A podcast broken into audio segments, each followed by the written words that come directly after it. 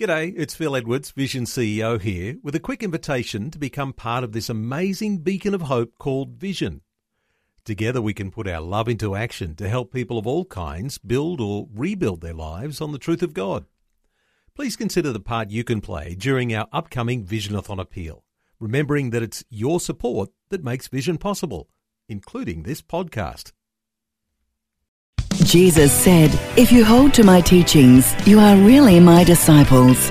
Then you will know the truth, and the truth will set you free. The Bible has been attacked by every kind of enemy, including Roman emperors, clergy of the Middle Ages, scientists, archaeologists, communist dictators, etc.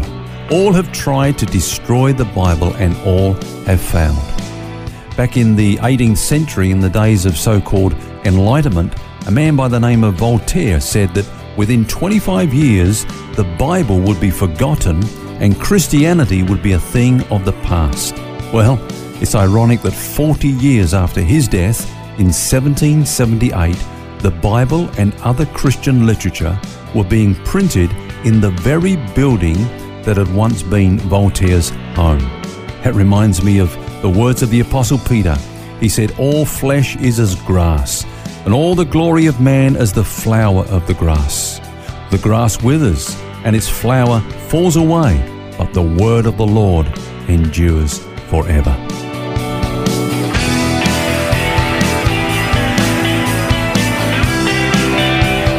This is Set Free with Ken Legg.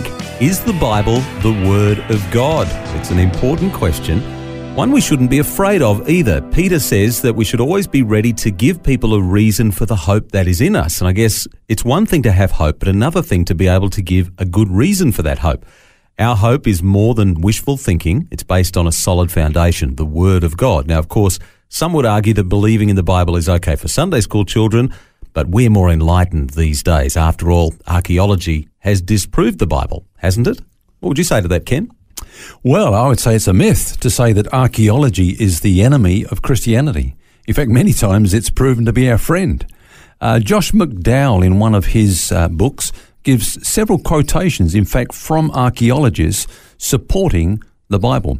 For example, uh, he quotes Dr. William Albright, a one-time professor emeritus of John Hopkins University, and he said, quote, there can be no doubt that archaeology has confirmed the substantial historicity of Old Testament tradition. And then he quotes another renowned archaeologist, Nelson Glueck, who wrote, and I quote, It may be stated categorically that no archaeological discovery has ever controverted a biblical fact reference. End of quote.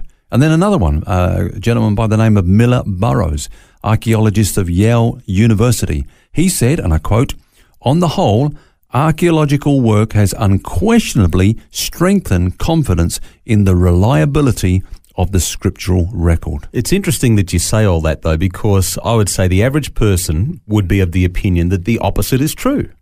Yeah, I think you're correct. I would agree with you on that. But you know, historical figures and events that are mentioned in the Bible have often been verified by archaeological findings. Uh, yeah, there are critics of the Bible, and they've sought to discredit the Scripture by quoting archaeology. You know, archaeologists have discovered this and come up with that, and so on. But the opposite actually has been the result. They've actually supported and confirmed a lot of the authenticity of mm. the Bible. Let me give you some examples of that, Phil. Um, you know, for years it was believed by archaeologists that there was no such place as the pavement that's mentioned in uh, John 19, verse 13. And uh, so they said, no, we can't find it. There's no record of it anywhere. So therefore, it's just fictitious. But then it was located by archaeologists about 15 feet below the surface of what is present day uh, Jerusalem. Uh, here's another one uh, the pool of Bethesda, where, where Jesus healed that man. Mm-hmm. They said, no, this place didn't exist. They, they just made that up. You know, whoever wrote that, that scripture just made that up. But now not only have they discovered the five porches of uh, that pool, but they've also come up with its name on a scroll that was found, mm. you know, relating to that time. So there's a twofold witness to that which previously they said archaeology denies that. Uh, talking of scrolls, scrolls, the Dead Sea Scrolls would be the most famous, I would imagine, for. Yeah, and we'll, we'll talk about that as well because that was a great finding that um, uh, really did bring forth a lot of evidence concerning the Word of God. Mm. Now, here's another one. In the Acts of the Apostles, um, there's a gentleman by the name of Gallio. I don't know if you remember, he was brought before Paul, and, uh, uh, you know, Paul was tried before him. Mm-hmm. And, uh, you know, archaeologists say there's no evidence of this man ever living whatsoever. Uh, but then an inscription was discovered which not only confirmed that he did exist, but gave the date uh, when he officiated. So there was an abundant testimony in that finding uh, of what we read in the book of Acts. It seems that people just don't want to believe the Bible, though. That's, I think, you know, don't look at the evidence. We'll hold to what we believe here that it's a bunch of rubbish. That you know, want to grab a hold of any bit of evidence that looks to disprove it. Why is that? Well, you know, I, have got to say this that atheism is not really, as many believe, a condition of the head, but of the heart. Mm. Uh, the psalmist says, The fool has said in his heart, There is no God. Actually, the word atheist, which comes from the Greek language, doesn't mean one who doesn't believe in God, but one who is without God. Uh, to be an atheist is to be without God, to live a godless life, to live as if there is no God. And uh, in that sense, there are many that are atheists. You know, they uh, they want to shut God out, and that's what atheism is. It's an attempt to escape from God. It's a deliberate, if you like, blindness and suppression of man's most fundamental instinct, which is the knowledge of a creator. So, in his heart, man does not like the idea of God to whom he must give account. Mm. And so he looks to his mind or his intellect to support the idea of the rejection of God. And uh, that's really where atheism originates in the heart, not in the head. And then, of course, we look for all these intellectual arguments to support this desire that we have that there be no God. Yeah, because then we don't have to be accountable to Yeah. him. Let's just go back to the Dead Sea Scrolls if we can. Yep. That often comes up in uh, discussion about Bible and archaeology. What's the significance of those for us today? Because they're ancient documents. Why are they relevant? Well, first of all, Phil, let, us say this. There is an abundance of evidence of New Testament manuscripts dating back to the early centuries of the church age. In fact, uh, it is a fact that um, there is more evidence to support the New Testament than an, any other writings of that time. You know, by far, by far, there's so much evidence to support the New Testament manuscripts. But of course, the argument has always been about the Old Testament because until a few decades ago, the oldest Old Testament manuscript in our possession dated approximately AD 900.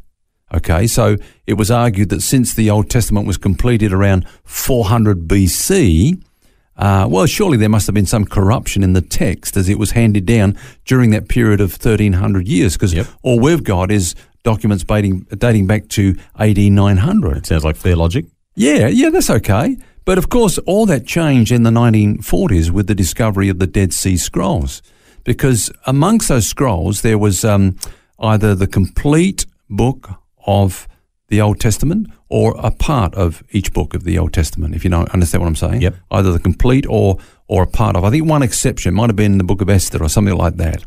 And um, of course, when these were discovered and compared with our current scriptures, they line up exactly in an amazingly accurate way. so that, incredible. Yeah, that, that, you know, God's hand was upon the scriptures, you know, being passed down through the centuries. Again, it's another example of the fact that this is God's word. Yeah. and that great care has been taken right down through the ages to make sure that the the uh, passing on of that is accurate. Yeah. You know, we quoted Josh, Josh McDowell, of course, who's done a lot of work in this area. And uh, he said, and I quote, the Dead Sea Scrolls demonstrated unequivocally the fact that the Jews were faithful in their transcription of biblical manuscripts. End of quote. And if I can quote just another gentleman, uh, Charles Pfeiffer, he said, the Old Testament books from Qumran, which is, of course, where the caves were, where they were they discovered, were found, yeah. are those which we find in our Bibles. Minor textual variants occur as they do in any document which depends on hand copies for multiplication. But the biblical text may be regarded as essentially reliable.